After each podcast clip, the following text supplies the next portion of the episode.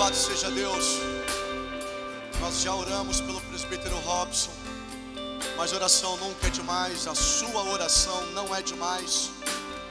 Você aí de pé, do jeito que você está, estenda sua mão na direção deste homem de Deus.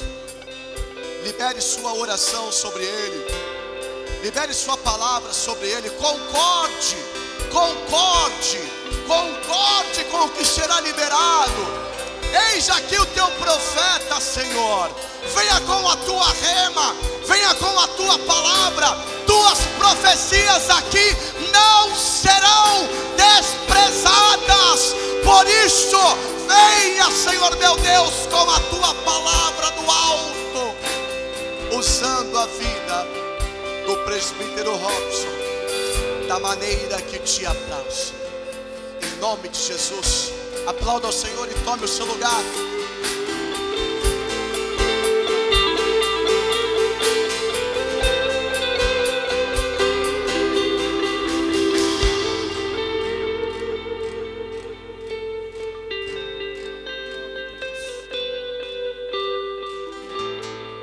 Glória a Deus. Irmãos, a paz do Senhor.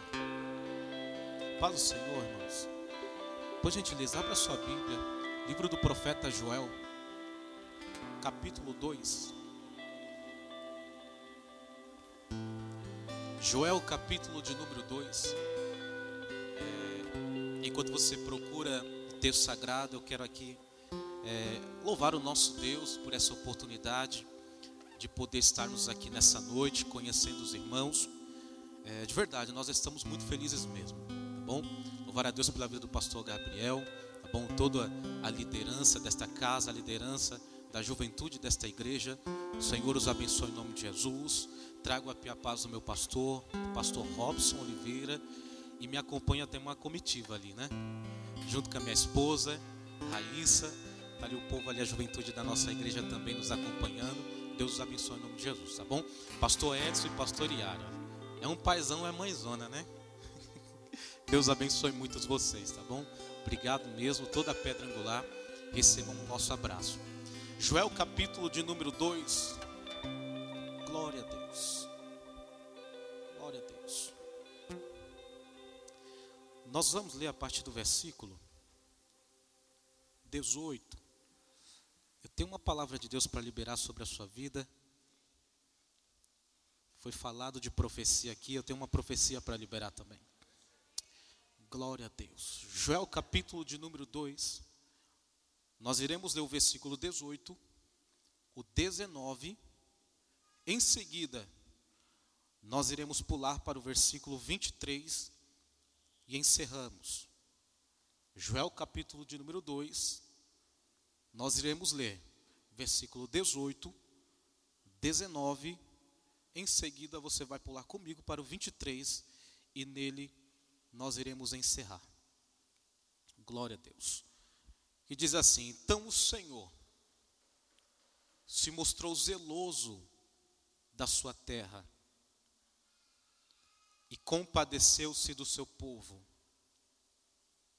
Que o Senhor respondendo disse ao seu povo: Eis que vos envio o trigo, o mosto e o azeite, e deles serei fartos, e vos não entregarei mais ao opróbrio entre as nações. Agora vá para o versículo 23. Versículo 23 que diz assim: E vós, filhos de Sião, regozijai-vos e alegrai-vos no Senhor vosso Deus, porque Ele vos dará em justa medida a chuva temporã, fará descer a chuva no primeiro mês, a temporã e a serôdia. Glórias a Deus. Até aqui. Glória a Deus. Irmãos, antes de eu chegar em Joel, tenha um pouco de paciência comigo, nós iremos contextualizar aqui um pouco, tá bom? De todos os reis, de todos os reis que Israel teve a oportunidade de ter, de todos, somente três reinaram com as tribos unificadas. Somente três. De todos os reis que Israel teve a oportunidade de ter, somente três reis reinaram sobre as doze tribos. Quem são eles, Robson? Saul, Davi, Salomão. Saul, Davi e Salomão. Somente esses três reis, eles tiveram a oportunidade de, diria que pastorear as doze tribos de Israel. Robson, por que Israel tendo aproximadamente 40, somente os três reinaram? Vou te explicar. Após a morte do rei Salomão, quando Salomão morre, quem iria herdar o trono agora era o seu filho Roboão. Roboão era um jovem, ele foi tomar posse do trono. Para quem não se lembra, os últimos anos de Salomão não foram nada bom. Vou falar bem devagar para você entendendo mesmo. Tem um negócio muito profundo para entregar aqui. Robão era jovem. Os últimos anos do reinado do seu pai Salomão não foram nada bom. Por causa das alianças que ele havia feito, por causa das, dos impostos que deveriam ser pagos, ele começou a sobrecarregar o povo. Começou a exigir do, do povo. O povo estava cansado. O povo estava fadigado. Quando Salomão morre, que Roboão agora vai herdar o trono, o povo, sob a liderança de Jeroboão, se aproxima e diz, falando de maneira bem clara para você: O teu pai forçou muito as cargas sobre o povo. O povo de Israel está cansado. Faz o seguinte, Roboão: alivia, tranquiliza, que a gente vai te seguir disse para você que Roboão, ele era jovem. Ele não dá a resposta em seguida. Ele retorna e o texto diz que ele vai tomar conselho com os anciãos. Porque todo rei tinha anciãos ao seu redor para ajudar a tomar decisões em momentos sérios. Isso aqui já é uma primeira lição para a gente. Porque mesmo Salomão, presta atenção nisso, mesmo Salomão, sendo o homem mais sábio da terra, tinha pessoas para ajudar ele a tomar decisão. Isso é uma humildade tremenda. Isso é uma humildade tremenda. Ele vem, Robão, vai tomar conselho com os anciãos, e o conselho foi o seguinte: de fato, o teu pai exigiu que não deveria do povo. O povo está cansado, Robão. Faz o seguinte: coloque em prática o pedido de Israel. Certamente o povo vai te auxiliar povo vai abraçar o teu reinado. E seu reinado vai ser próspero. Eu repito mais uma vez: Robão era jovem. Você acha que ele deu ouvido para o ancião da casa? Não. O texto vai dizer que agora ele vai tomar conselho com seus amigos. E os amigos dele vão dizer: Robão, se o teu pai foi ruim, seja pior. Se o teu pai forçou sobre o povo, force em dobro. Outras palavras, ganhe o respeito do povo forçando. E a gente sabe que respeito não se ganha assim. É naturalmente. Vai surgindo. Roboão coloca em prática o que os amigos falaram. Agora observe isso aqui, por favor. Estou falando de dois tipos de pessoa: ancião, amigo. Quando eu falo de ancião, eu estou falando de experiência, maturidade e relacionamento com Deus. Vou repetir. Quando eu falo de ancião, eu estou falando de experiência, maturidade e relacionamento com Deus. Quando eu falo de amigos, eu estou falando ao contrário de tudo isso. Falta de experiência, falta de maturidade e falta de relacionamento com Deus. Estou sentindo a presença de Deus aqui dentro dessa casa. Robão coloca em prática o que os amigos falaram. Sabe o que Israel vai dizer? Vai ser dessa maneira. Faz o seguinte, fica com seu trono aí, que a gente segue o nosso caminho então. Houve uma ruptura na casa de Israel. Houve uma rachadura Como que ocorreu essa ruptura, Robson? Preciso falar isso aqui para você entender onde a profecia de Joel vai se enquadrar. Como que houve essa ruptura? Das doze tribos, dez vai para um lado. Duas, Judá e Benjamim, vão para outro. Essas dez tribos fica conhecido como Reino do Norte, os nortistas. As duas tribos do trono de Roboão, Judá e Benjamim, fica conhecido como Reino do Sul. Reino do Norte, Reino do Sul. Reino do Norte, Reino do Sul. A casa de Israel rachou no meio. Primeira lição de Deus aqui para a sua vida. Coisa perigosa é você emprestar os seus ouvidos para quem não tem experiência, não tem maturidade e não tem relacionamento com Deus. Deus está aconselhando alguém aqui nessa noite. A pior coisa que você pode fazer é você emprestar a tua atenção, os teus ouvidos e os teus sentimentos para quem não tem comunhão com Deus. A casa rachou. Era tudo que o diabo precisava para atuar. Quem conhece a história bíblica sabe que daí para frente foi de mal a pior. Porque o salmista no Salmo 42 vai dizer que um abismo chama outro abismo. Quem perdeu a visão nunca vai ficar num abismo quando cai. Vai vir outro pior, outro pior, outro pior. E a casa de Israel foi dessa maneira. Todavia, Deus não se esqueceu do seu povo. Deus não se esqueceu do seu povo. O próprio Isaías vai dizer que pode uma mãe se esquecer. Eu, Senhor, todavia jamais se esquecerei dos meus. Robson, e como foi que Deus provou que não havia se esquecido do seu povo, que mesmo em rebeldia, Deus ainda amava? Deus começou a levantar profetas, porta-vozes, em direção a Israel, em direção a Judá, em direção ao reino do norte, em direção ao reino do sul.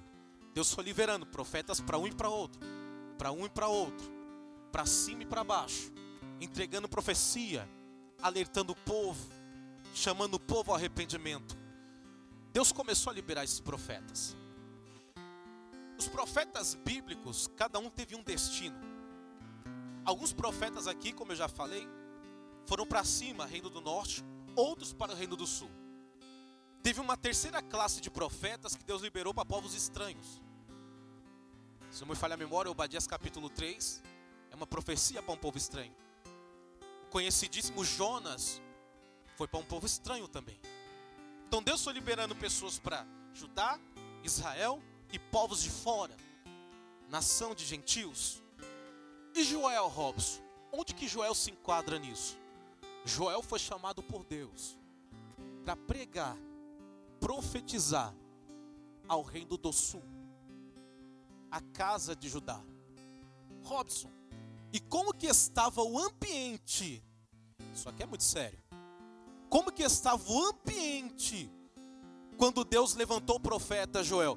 Guarda isso aqui que eu vou falar na tábua do teu coração. Deus só levanta profetas em meio ao caos. Isso é fato. Guarda isso na tábua do teu coração. Deus só levanta profetas em meio ao caos. Para abençoar, para abençoar, Deus levanta o sacerdote está abençoado. Para confrontar, Deus levanta o profeta. Aquilo que a gente costuma ensinar, aquilo que a gente costuma dizer, aquilo que a gente costuma passar, é verdade. Sacerdote vem, pega de baixo e leva para cima. Isso aqui a gente já está acostumado a ouvir. O sacerdote vem, pega de baixo, é uma linha que leva até o céu. O profeta traz a linha lá de cima e traz para baixo para o povo porque Deus só levanta profeta em meio ao caos. Eu estou pregando para profetas aqui nessa casa, nessa noite. Deus vai levantar profetas em meio ao caos. Você pode erguer a sua mão para o alto e louvar esse Deus? Oh, aleluia! Uma Najova. Deus vai levantar profetas nessa casa. Tereme ova canto de repaue. Ah, Najova. Vamos lá. O que eu vou falar agora vai parecer estranho, mas você vai entender, porque vai parecer contraditório. como estava a nação de Judá quando Joel é levantado. Aqui é que o negócio pega. Se não tiver discernimento, porque a nação de Judá que vivia uma das suas épocas mais prósperas, uma das suas épocas mais prósperas da história. Judá que vivia uma das épocas mais prósperas da sua história. Materialmente falando, Judá tinha tudo. Tudo que Judá queria, eles tinham. Ouro, prata, tudo em abundância. Vinho, azeite, tudo em abundância. O que o reino, a casa de Judá queria, tinha na mão. Parece estranho, porque eu acabei de falar que Deus só levanta profeta em meio caos. Se parece que estava tudo bem, por que, que Deus incomodou o profeta Joel? É porque parecia que estava tudo bem, mas não estava. E onde foi que Judá pecou, transgrediu, para Deus levantar Joel? Judá tinha tudo, mas Judá se esqueceu da casa de Deus. Judá se esqueceu do culto. Judá se esqueceu do relacionamento com Deus. Judá se esqueceu das coisas do alto. Judá esqueceu que eles eram uma terra abençoada porque Deus abençoou, não era por causa deles. Eles esqueceram que quem mandava a chuva temporânea a Seródia era o Criador dos céus e da terra. E dá para piorar. Quando Judá lembrava, quando, porque não era prioridade mais. Quando Judá lembrava de Deus, do culto, porque culto é relacionamento e reverência. Muitas das pessoas que se encontraram com Jesus e receberam um milagre é porque se relacionava e reverenciava, coisa que a multidão não fazia. Quando Judá lembrava, Judá levava qualquer coisa para o culto. Quem conhece o mínimo da lei mosaica sabe que Deus não é Deus que recebe qualquer coisa. Primeiro tinha que ser a primícia. Deus não é Deus de resto. For dar resto, fica para você mesmo. Para Deus é primícia. Deus é Deus de primícia. Não pode ter manco. O animal não pode ser manco. Não pode ter mancha. Não pode ser doente. Não pode ter nenhum problema. Mas, irmão, quem perdeu a visão, perdeu. Judá, quando lembrava, leva manco mesmo, não tem problema não. Deus não está vendo. Leva manchada mesmo, não tem problema. Deus, Deus não falou nada até agora, é sinal de que Deus está provando, não está vendo nada. Leva manchado mesmo, não tem problema nenhum. E Deus só observando esse negócio. Deus só analisando. Escuta uma coisa, não é porque Deus não está falando que Ele não está vendo, viu? Há uma graça que nos envolve aqui nessa casa. Não é porque Deus não está falando que Ele não está vendo. Eu estou sentindo muito Deus aqui. Deixa eu provar isso aqui para você. Deixa eu provar isso aqui para você. Eita Jesus, glória. Israel andou 40 anos no deserto. Não faltou pão, não faltou maná, não faltou água, não faltou veste. Mas no final, foi todo mundo reprovado. Do povo que saiu do Egito só entrou dois: Josué e Caleb. O resto não faltou nada, mas no final Deus falou: está reprovado. Mas Deus não falou nada desses 40 anos, mas Deus estava observando. Dereofal e chova. Oh, aleluia. Deus estava analisando, observando. Isso é muito tremendo. O povo levando qualquer coisa. E dá para piorar, Robson? Dá para ir longe. Porque além do povo pecar, negligenciando as coisas do alto, para piorar, o sacerdote aceitava. Porque os sacerdotes daquela nação era comprado naquele tempo. O povo chegava com os animais com problemas, com os animais doentes, sacerdote via que estava doente e deixava passar, porque era comprado. E Deus só analisando isso, observando. Até que Deus chegou por aqui e gritou: Joel!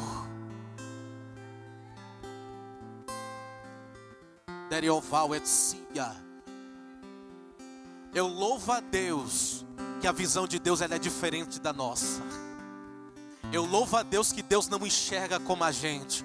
A visão de Jeová é profunda. O povo aparentemente era próspero, mas Deus via, não tá do jeito que eu quero, porque a visão de Deus ela é diferente da nossa. Ela é completamente oposta à nossa.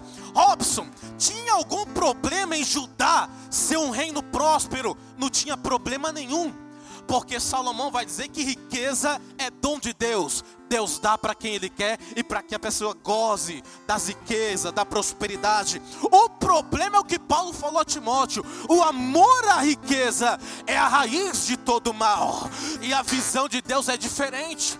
Eu vou provar isso aqui para você, para você ver como a visão de Deus é diferente. Apocalipse capítulo de número 3, quando Deus ele vai direcionar a sua mensagem. Olha o que Jesus vai dizer: a sua mensagem à igreja de Laodiceia. Olha, olha só o diagnóstico que ele vai dar.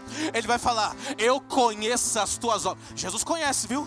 Jesus conhece as tuas obras. Eu conheço as tuas obras. Que tu dizes: Rico sou e de nada tenho falta. Mas para mim, tu és um pobre, um cego, um miserável e nu. Só que se você voltar um capítulo, Apocalipse capítulo 2, ele vai dizer para a igreja de Esmina: Eu conheço as tuas obras, que tu és pobre, mas para mim tu és rico, diz o Senhor.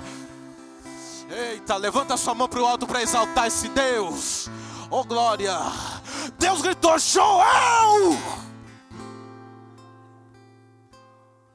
Aravoria réu é chova. Jesus está mexendo na terra aqui nessa noite. Eu vou repetir, você crê nisso? Jesus está mexendo na terra aqui.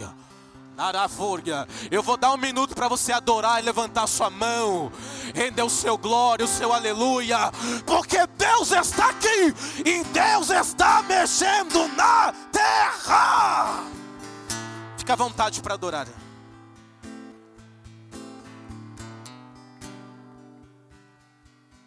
Arafúria, sai. eu vou ser helvi.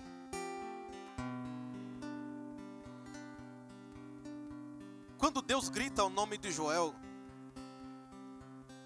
Deus vai entregar uma das profecias mais pesadas do Antigo Testamento na boca desse homem. Antes de eu falar dessa profecia, entenda uma coisa. Deus libera para o profeta todo o seu sentimento de ira.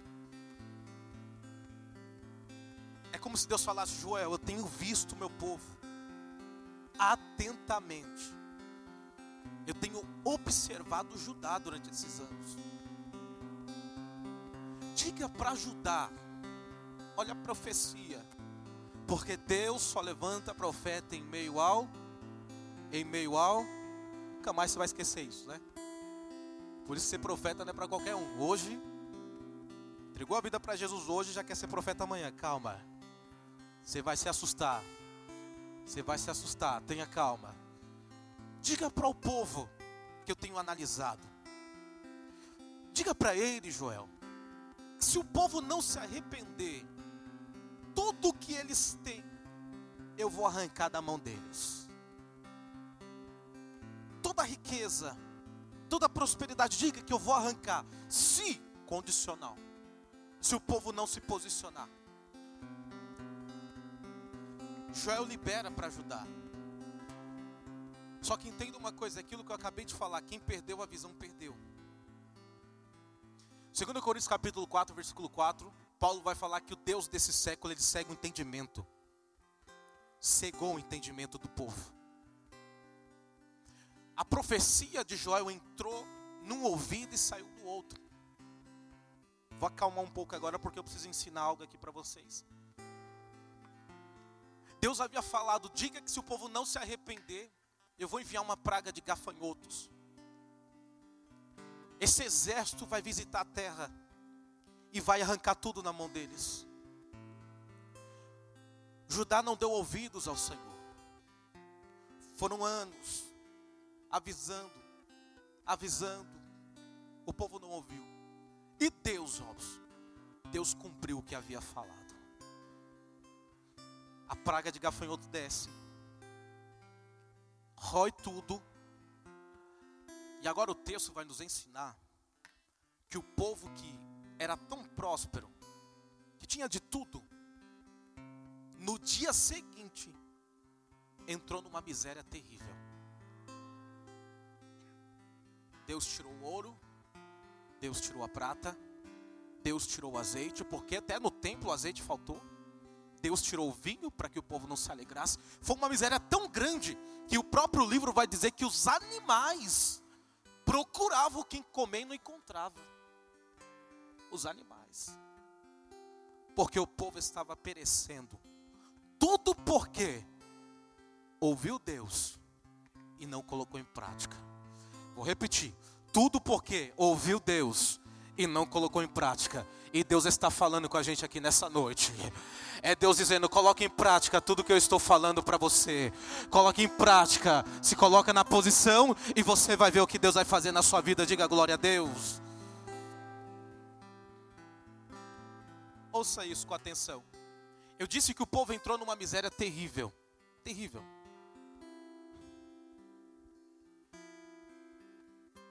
E aqui é a espinha dorsal da mensagem. Eu costumo dizer, os irmãos lá na nossa igreja estão até cansados de me ouvir falando isso. Eu costumo dizer que nada é do nada. Nada é do nada. Diga, nada é do nada. Nenhuma bomba explode do nada. Acabou, marca isso aí. Nenhuma bomba explode do nada. Sempre que algo vem à tona é porque estava escondido há muito tempo a morte espiritual do povo não veio do nada. Porque a morte espiritual ela tem fases. Que se essas fases elas forem ignoradas, você vai cair num abismo terrível. Emioval é chova. Neremiovacia. A morte espiritual tem fases. O livro do profeta Joel vai nos falar isso. O povo passou por essas fases, só que o povo não enxergou. Abra sua Bíblia em Joel capítulo 2, versículo 25.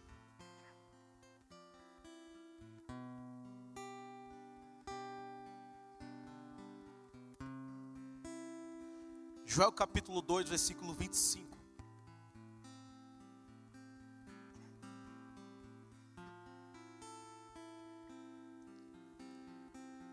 Joel capítulo 2, versículo 25. Preciso falar isso aqui com muita calma para você entender. Joel capítulo 2, versículo 25. Eu vou ler nessa versão aqui do telão que fica mais fácil.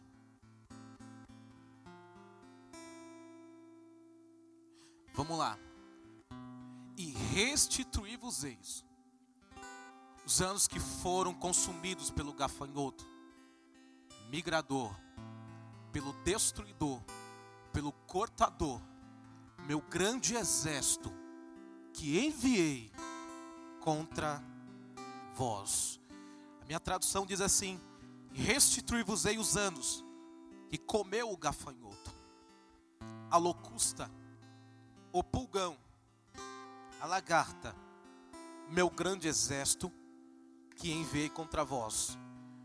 Repete bem alto: gafanhoto, locusta, pulgão, lagarta. Vamos lá para cravar na mente, mais uma vez, gafanhoto, locusta, pulgão, lagarta. Quatro níveis de esfriamento espiritual. Quatro níveis de esfriamento espiritual. Porque ninguém abandona a presença de Deus do nada. Ninguém se esfria do nada abre mão da promessa, do chamado do nada. Todo mundo passa por esses quatro níveis que nós acabamos de falar. Robson, e como que funciona esses quatro níveis de esfriamento espiritual? Vamos lá, ouça isso com atenção. Primeiro nível de esfriamento espiritual, o gafanhoto. O que, que o gafanhoto faz, Robson? O gafanhoto desce e ele come os frutos gafanhoto desce e ele come os frutos. Você já parou para perceber que quando uma pessoa começa a esfriar na presença de Deus, o primeiro sinal que ela dá é deixar de dar fruto? Pregava, não prega mais. Louvava, não louva mais. Amava evangelizar, não ama mais evangelizar. Fazia de tudo na casa de Deus, mas não quer mais fazer. Por quê? O gafanhoto desceu. Só que você ainda não percebeu. O gafanhoto já visitou a terra. Só que Deus preparou esse culto para te alertar. Dá tempo, dá tempo ainda, dá tempo. Só que não para por aí. Nós entramos no segundo nível desfriamento espiritual, que a locusta. Robson, o que, que a locusta faz? Se o gafanhoto ele come o fruto, a locusta ela come a ponta do galho. Ponta do galho. Por que, Robson? Para que se a árvore eu estou pregando para árvores aqui plantadas no jardim de Deus.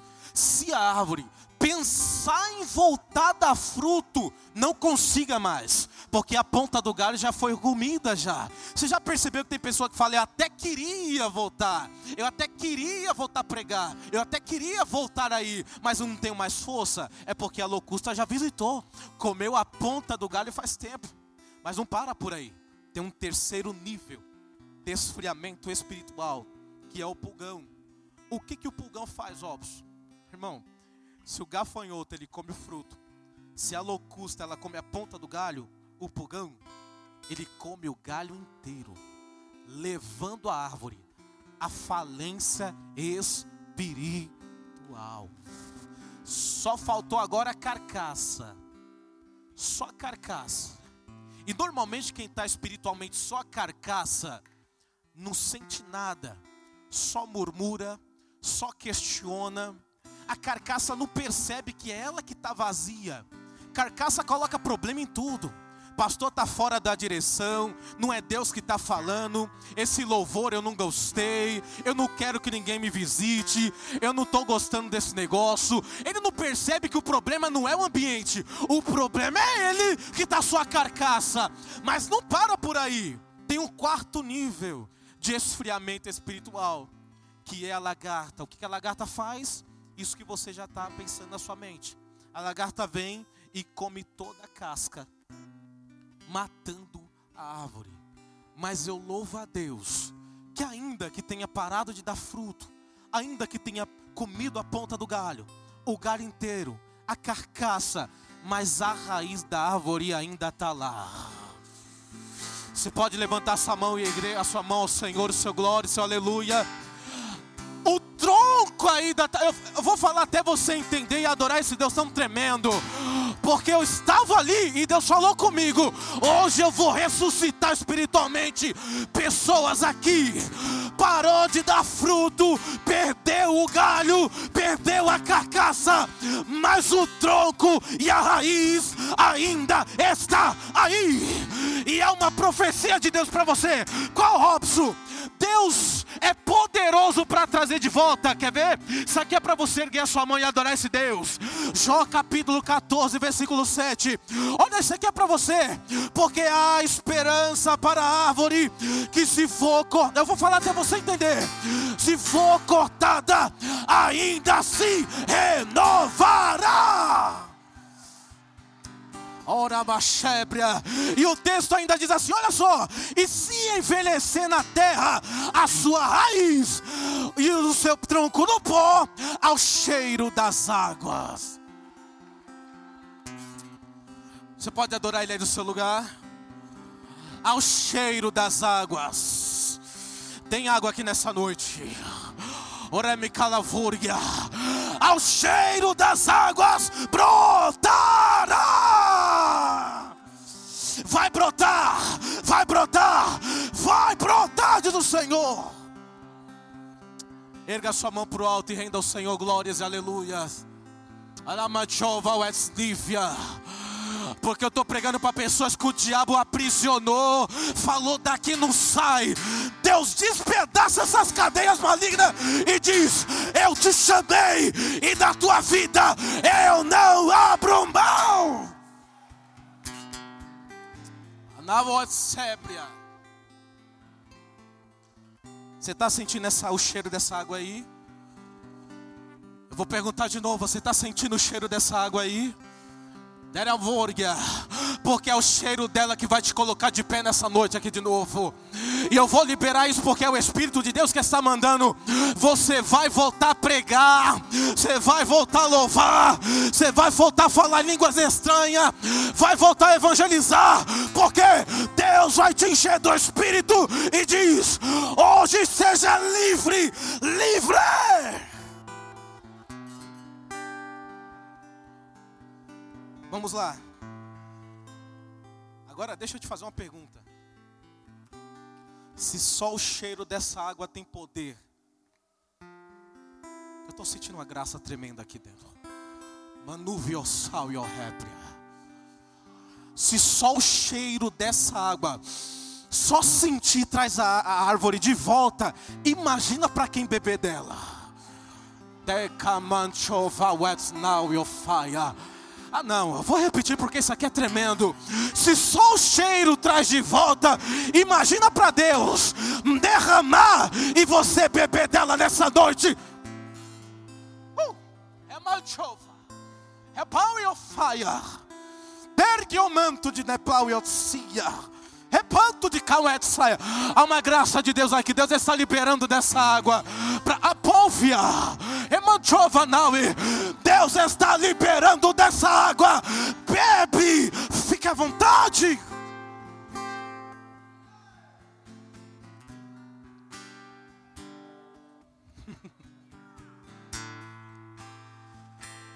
Isso é muito forte.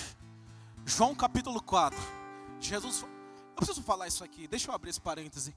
João capítulo 4. Deus olha para os discípulos e diz assim: Vai comprar pão, que eu preciso ali fazer um negócio. Ele foi se encontrar com a samaritana. Foi se encontrar com quem? Ele vai sozinho. Jesus olhou para os discípulos e falou assim: Se vê eu falando com a mulher para piorar a samaritana, eles vão atrapalhar. Então, para não atrapalhar o que eu quero fazer, vai comprar pão um pouquinho, depois vocês voltam. Deus vai mandar muitas pessoas ao seu redor e comprar pão. Só vai voltar quando você estiver de pé de novo para a glória dele. Porque se os discípulos vissem Jesus conversando com aquela mulher e ela sendo bruta com ele, eles poderiam apedrejar ela. Só que Jesus não queria apedrejar, Jesus queria ressuscitar. Vai comprar pão um pouquinho que eu preciso resolver um negócio ali.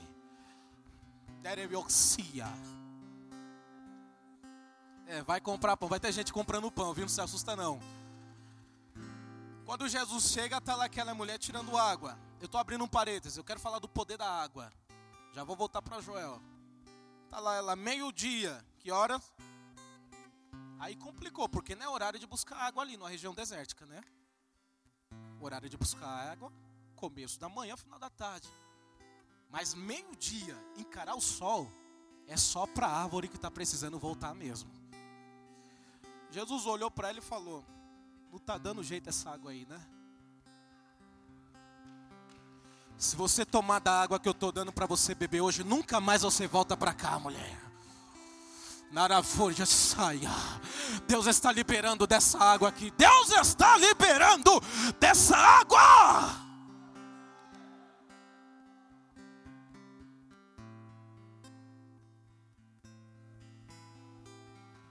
Era Kauiofaui. Era mioxia vantri. Decapapau iofaios neviocaia. Eu sinto o Espírito de Deus se movendo aqui dentro dessa casa. Você vai voltar a sentir essa presença gloriosa, diz o Senhor. Eu estou pregando para pessoas que Deus vai despertar nas madrugadas da vida e vai falar: vai orar, porque eu quero te mostrar coisas profundas. Quando Deus fala com o profeta Joel e entrega essa profecia a Judá, o capítulo 2, vamos lá, o capítulo 2 de Joel, Deus muda a mensagem na boca do profeta. Drasticamente. Por que Robson? Capítulo 1 de Joel, Deus está irado. Deus é um pai que está exortando os filhos. Só que no capítulo 2, Deus se manifesta amoroso. O salmista vai dizer que justiça e juízo são a base do seu trono. Graça e misericórdia vão ante a tua face. Joel capítulo 2 se manifesta justiça e juízo. Joel capítulo 2 se manifesta a graça e a misericórdia. E Deus começa a liberar profecias condicionais. Se o povo se arrepender, se o povo se posicionar, Deus iria entrar com restauração. Essa restauração de Deus ia restaurar todas as áreas. Nós lemos aí o versículo 18 e o versículo 19. Deus falou para o povo assim no versículo 19: Então o Senhor se mostrou zeloso da sua terra e compadeceu-se do seu povo. E o Senhor respondendo disse: Eis que vos envio trigo, o mosto, azeite. Trigo, mosto, azeite. Deus está dizendo: se vocês se posicionarem, eu vou restaurar essas três áreas da vida de vocês. Que áreas são essas, Robson? Trigo. Do trigo comia, vendia para sustentar a casa. Deus está falando da área material. O mosto fazia o vinho. Vinho na Bíblia se alegra. A vida, a, a área emocional do povo estava destruída. E o azeite, a vida espiritual, material, emocional espiritual. Você recebe isso aqui? É Deus dizendo: se houver posicionamento, eu vou restaurar a área material, emocional e espiritual. Para nós encerrarmos, só que o versículo de número 23, Deus faz uma promessa que eu sempre falo que ela é maluca. Deus tem umas promessas malucas. Se a gente olhar com os olhos da carne, a gente fica doido. Não é assim? Se a gente analisar com os olhos da carne, Deus vai dizer no versículo 23: E vós, filhos de Sião, regozijai-vos e alegrai-vos no Senhor vosso Deus, porque Ele vos dará em justa medida a chuva temporã, e fará descer a chuva temporã e a serôdia no primeiro mês.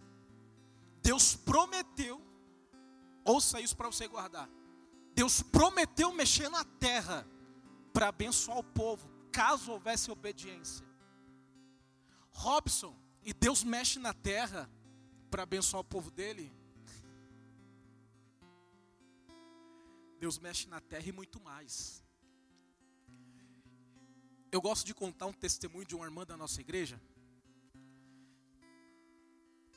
Que no dia que ela ia se batizar, ou melhor, na semana que ela foi descer as águas do batismo, Pastor Edson, eu nunca, nunca mais esqueci aquilo. Foi uma semana de chuva intensa. Sabe aquela chuva forte? Se você sair com guarda-chuva na rua, não resolve. Chuva forte, forte, todo dia. Domingo, segunda, ela ia se batizar no sábado. Domingo, segunda, terça, quarta, quinta, sexta. Só chuva forte. Ela fez uma oração e falou: Deus, no meu dia, cerra o céu só por um momento.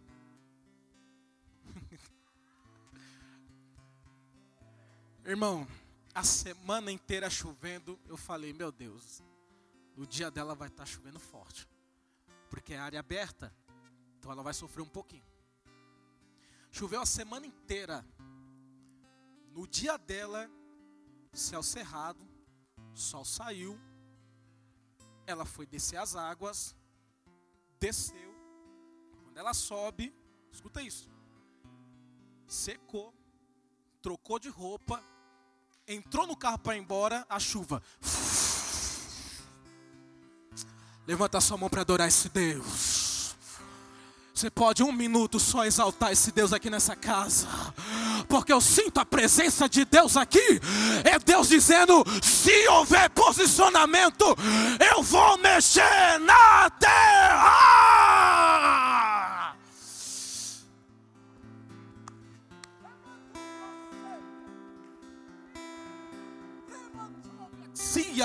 Deus mexe na terra e muito mais. Isso é coisa para gente doida. Deus faz isso. Eu creio num Deus que olha para Ezequiel e fala: Filho do homem, o que você está vendo? Eu vejo água. E onde que está? Nos artelhos. Está errado, porque eu não chamo ninguém para andar com água no artelho. Uremicalavúia, saia. Aí o texto diz que desce um anjo, mede mil côvados e diz: Filho do homem, vai, continua. Aí Ezequiel vai andando mil côvados. E agora, filho do homem, o que você está vendo? Eu vejo água. Tá onde? Tá no lombo. Tá errado ainda. Anda mais mil côvados. E agora, filho do homem, o que você está vendo? Deus, eu tô vendo o rio. Agora tá certo. Navega! Deus está te chamando para navegar nesse rio. Se lança, nada, bebe dessa água.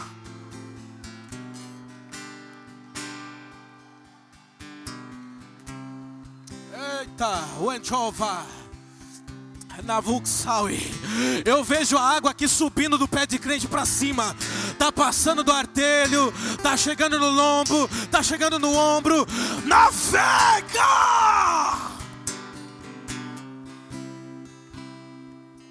Anachowe.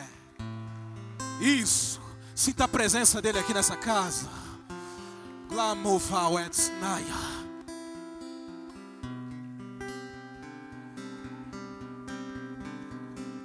Porque Deus, vou encerrar já. Deus não leva o nível da água. Repete, água. Pelo amor de Deus, bebe dela. Ele não leva o nível da água até a metade. É até transbordar. Uramanchova watsnivia. Era manto hebrea. Vou repetir, não é na metade. É até transbordar se tiver no raso, piorou. É até transbordar. Robson, por que até transbordar? Porque quando transborda, sai para fora. Deus vai te encher para pegar quem está do lado também. despeja dessa água na tua casa, no teu trabalho, na tua faculdade. Todos vão ver da água.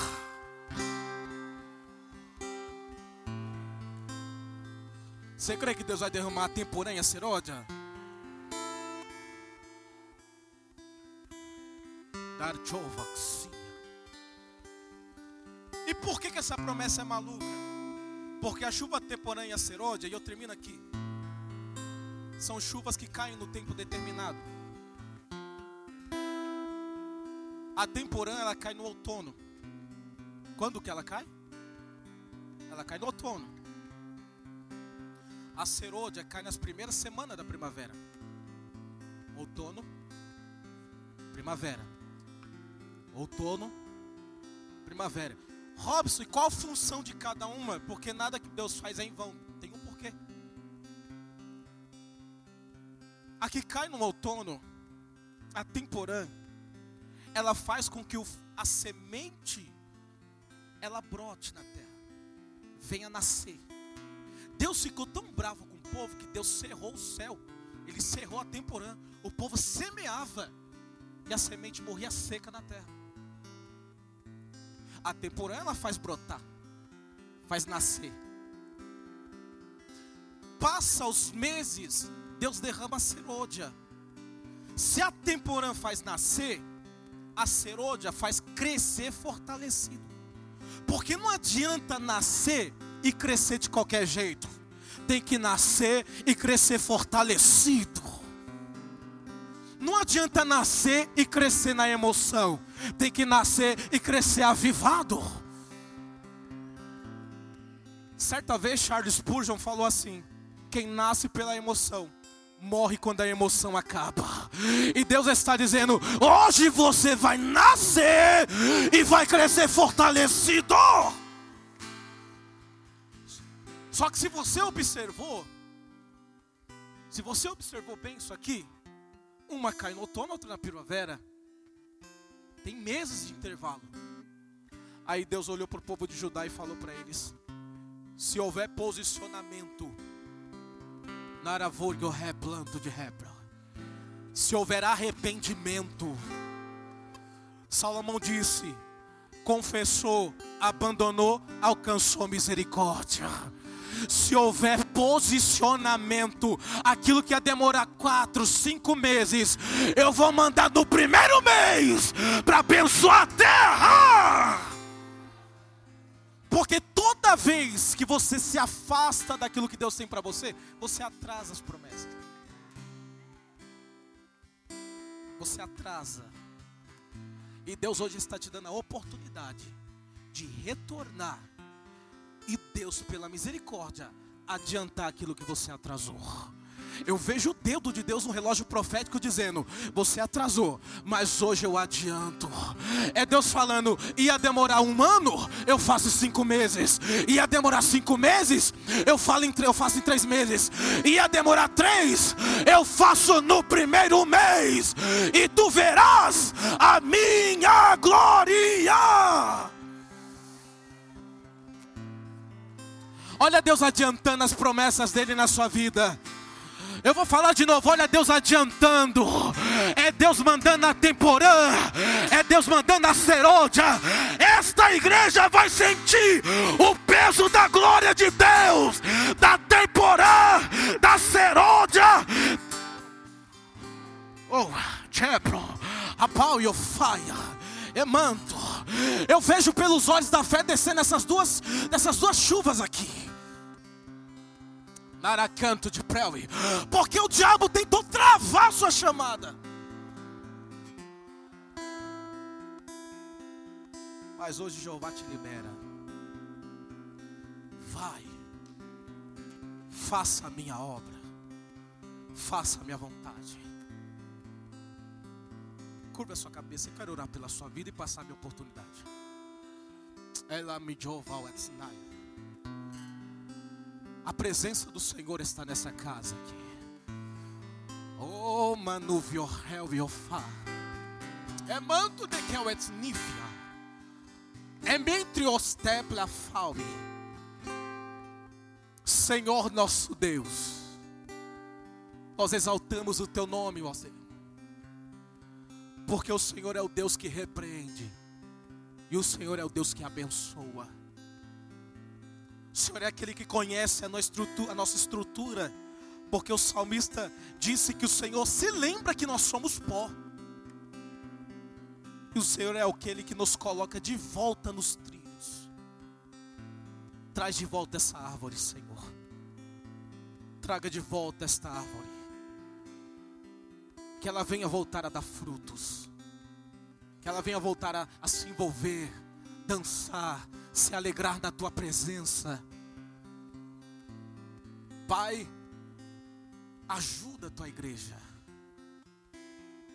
E com tudo isso, o teu nome será glorificado. Que aquilo que nós recebemos nesta noite não fique apenas no hoje, mas que durante os dias nós vejamos os resultados daquilo que foi profetizado aqui, Senhor. Libera o teu filho com muito poder e muita ousadia.